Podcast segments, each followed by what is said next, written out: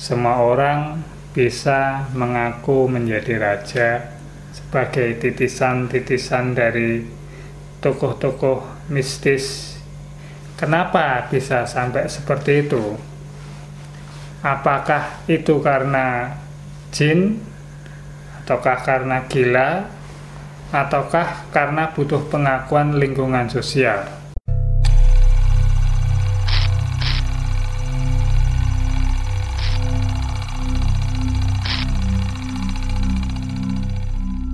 Setiap orang ketika dia belajar supranatural ataupun belajar spiritual itu akan membuka mata batinnya.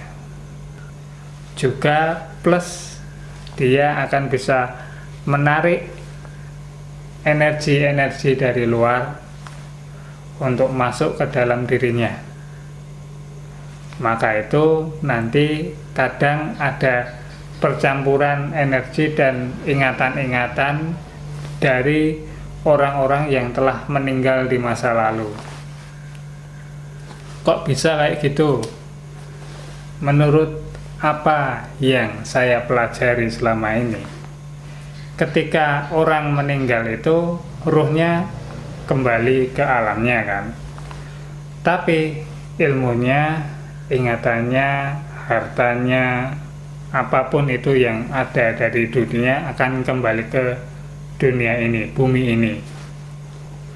Masih ada ilmu yang menitis dan juga ingatan-ingatan yang mengembara, nantinya itu juga akan bisa terserap oleh orang-orang yang seperti itu tadi, belajar spiritual, seninya buka pertama kali, tanpa kontrol, mengambil ilmu ini, mengambil ilmu itu, tanpa sadar dia juga terkontaminasi oleh adanya ingatan-ingatan, memori-memori orang-orang pada masa dahulu, hingga nantinya orang tersebut akan bisa merasakan, mengingat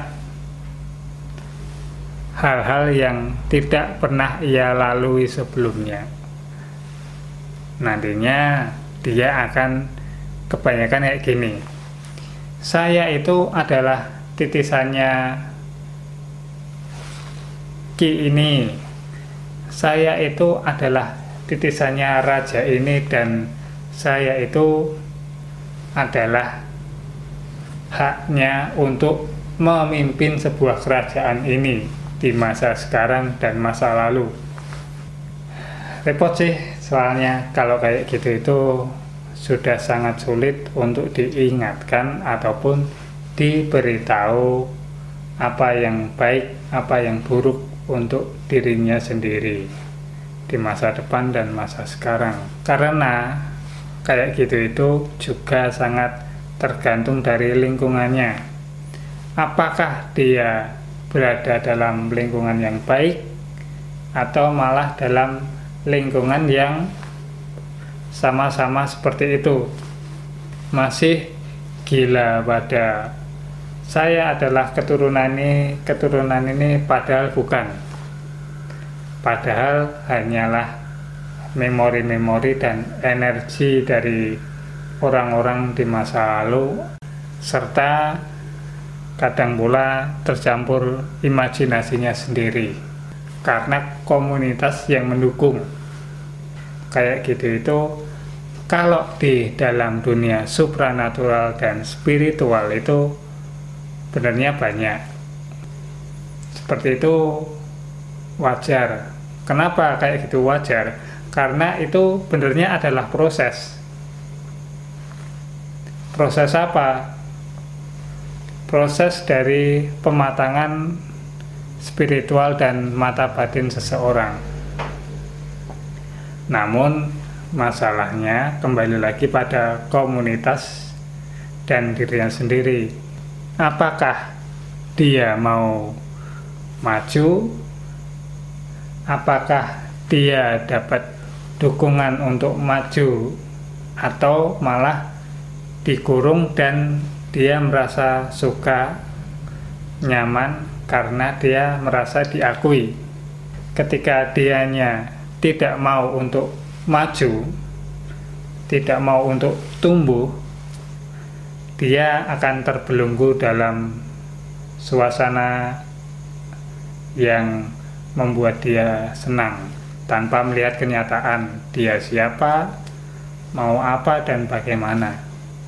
Contohnya ya banyak yang mengaku raja sampai ya kayak gitu itulah. Anda pasti tahu sendiri banyak kasus yang seperti itu. Juga kini ini sangat banyak yang mengaku titisan dari penguasa mana seperti itu, sangat banyak. Jadi itu sebenarnya adalah dampak dari mata batin yang terbuka secara lebar mendadak, namun tidak dikelola dengan benar. Bagaimana cara mengelolanya? Belajarlah pada guru yang benar-benar paham, carilah komunitas yang benar-benar paham, dan carilah pembimbing yang bisa diajak tukar pikiran dan dia benar-benar paham apa yang dibimbingkan. Bukan hanya sekedar sebutan ki atau apalah itu. Anda harus bisa benar-benar tahu siapa yang Anda mintai pengajaran dan nantinya pastinya tanggung jawab. Karena itu sangat mahal harganya ilmu itu. Bukan hanya uang. Tapi ketika Anda salah belajar dalam menuntut ilmu spiritual dan supranatural, maka hidup Anda di masa depan bisa saja menjadi buruk. Contohnya ya itu tadi, yang merasa menjadi raja, lalu ngomong kemana-mana, saya adalah raja ini, saya punya tugas suci, semacam itu. Itu kan nantinya Anda yang rugi, serta keluarga Anda sendiri yang rugi. Terusnya, apakah hanya kayak gitu? Enggak, lebih banyak lagi dan ada yang lebih apa ya namanya? Gawat lagi itu banyak. Contohnya ketika Anda sini sudah buka tapi tidak dilatih dengan benar, maka Anda sangat amat mungkin bisa untuk selalu merasa dekat dengan makhluk-makhluk yang suci. 2. Anda bisa melihat hal-hal yang sangat